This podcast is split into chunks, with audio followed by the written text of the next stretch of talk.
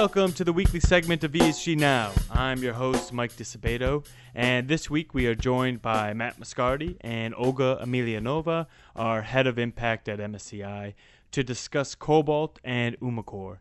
But before we start, I just want to give a quick shout out to Matt for filling in for me last week. We love him here at MSCI, he's great. Make sure you check out his latest segment of ESG Now on Big Data. All right, let's get into it. So this week, Umicore, a multinational mining company, is in the news reporting depressed earnings, and they're blaming cheap cobalt, a rare metal, two thirds of which can be found in the Democratic Republic of Congo. So, Matt, the demand for cobalt is only set to get stronger uh, because it's a vital component for lithium batteries, which are used in all of our smartphones and for the batteries used in electric vehicles. So, what's the deal? What's going on here? So Umicore is actually uh, when they announced the earnings, they said part of it was because um, not the demand in cobalt is lower, but they're getting undercut by competitors. And the reason why they can get undercut by competitors is because a lot of their competitors are using what's called artisanal mines, which are effectively sort of pseudo unregulated mines that often use child labor the real question here, I think, is um, not whether or not uh, there's a demand problem for cobalt, because I think the demand, I, I, mean, by all accounts, is going to remain high for the foreseeable future. It's the supply problem for cobalt. And that's what Umicore is sort of wrestling with how to supply it and uh, in a sustainable way when there are people who are willing to supply it at a lower cost using different means, I suppose is the way to put it. Well, Umicore is known for, as you said, Matt, its sustainable practices. They are, right, Olga? They're kind of the darlings of the ESG world when it comes to mining. Correct. Yeah. So Umicore has been long um, a company that we uh, admired in our ESG circles. Uh, it's a, it's a recycling company, um, uh, European based, um, and was probably one of the first to introduce responsible sourcing.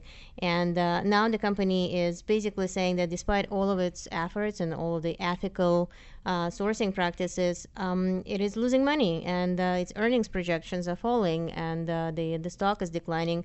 And the reason is uh, sourcing of uh, cobalt from uh, unregulated artisanal mines. And uh, uh, those are typically very small mines. Um, they're obviously not listed mm-hmm. anywhere, and uh, they, they, the production finds its way into the uh, um, you know distributors and mixed with the rest of the cobalt, and uh, obviously um, you know benefits from lower costs, and then sold primarily to China because China now is one of the largest uh, producers of the uh, electric vehicles and has probably one of the largest demands. Um, um, I heard that it's over 50% of yeah. batteries. Mm, it's expected to double by exactly, 2025. Right. Well, do you think regulation's the only way to fix this? The London Metal Exchange are trying to do that. They're trying to say, right. look, we're not going to list any uh, companies that mine cobalt that have not had these OECD certifications. So is regulation the only way? Um, well, I do believe in regulations. I think that this is a very strong uh, force, and maybe it's uh, me being Russian speaking. Um, but you know, regulation can only do that much, um, and uh, and regulate what, right? So maybe we can remove cobalt from batteries. Maybe we can, but uh, are we able to remove gold and tin? And uh, copper. copper and everything else that might be mined unsustainably and using some of those problematic processes? I don't think so. So I think it, it really, avoidance of the problem does not eliminate the problem. And how does this affect the market for lithium ion batteries?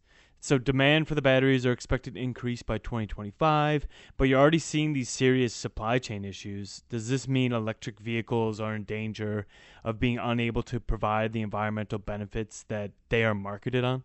Well, I don't. I don't think we need to give up on the uh, objective to you know to to have electric vehicles and solve environmental issues. Um, sourcing and social issues connected to the um, illegal mining, artisanal mining, are obviously problems, but I think they can be solvable. And one of the uh, potential solutions is regulations, as you mentioned, and another one may be greater transparency. And I think that this is a very interesting and rapidly evolving field. And uh, um, you know, one of the most interesting initiatives that I'm personally tracking is the uh, blockchain. Yeah, Bitcoin. In mining. Yeah. Well, it has nothing to do with Bitcoin now anymore, uh, but it's more widely used to just ensure transparency of the supply chain and kind of through all of these transactions and uh, allow access to this basically database library of the transactions to make it as transparent as possible. And uh, I'm not surprised that. Um, in the situations of responsible sourcing, that's where blockchain is becoming more prominent. How does it work exactly? Do they somehow put a barcode on the metal that they mined? Uh, pretty much. Or you, you put in a bag, you scan a bag, it Oh, goes okay. online, and uh, you and I, Matt, and maybe a few other people have access to this database, Mm-mm. and they can track how this bag of diamonds or of cobalt is moving across the borders. Do you Yeah. think the London Metal Exchange move to ban all metal not responsibly sourced by 2022 will have any effect? Palm oil has had, for example, Right. it's been a big problem with palm oil where they've said, yeah, we know where the mills are, Mhm. but we don't know where the supplier is. Like 95% said they can find out where the mills are, but 30% said they can find out where the suppliers are. Well, um, I- I think it can eliminate some problems, right? So again, if we let's say apply the uh, uh, blockchain technology and we're able to trace the material to a specific location, we probably can eliminate the problem of illicit trade, right? So we're not funding some of the producers that might be misusing. Uh, these funds, or maybe they're underpaying, and maybe the cost of the transaction is questionable.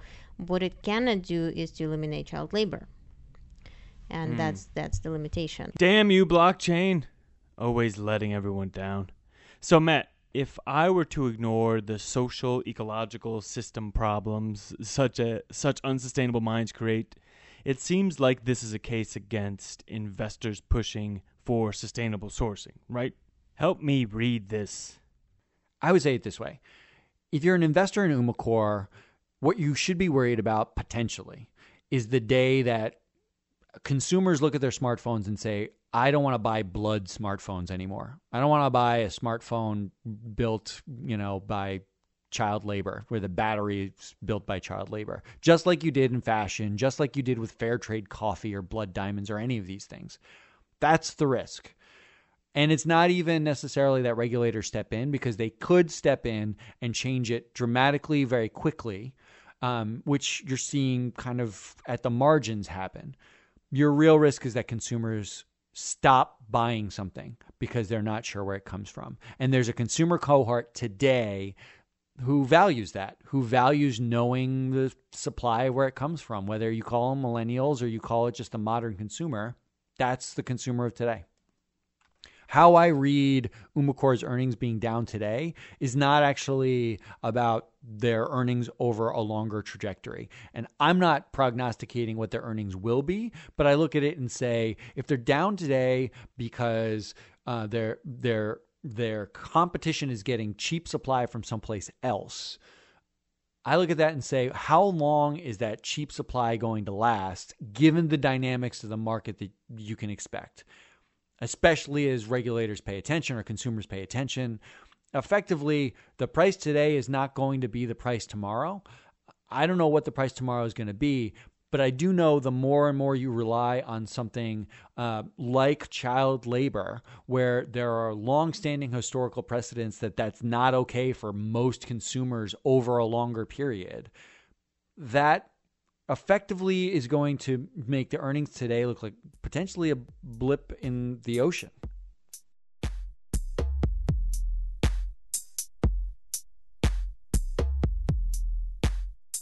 That's it for the week. I'd like to thank Olga, Matt for joining me, and you for listening. And make sure to subscribe and rate and review us wherever you get your podcasts. It's really helpful to us. And have a great rest of the week.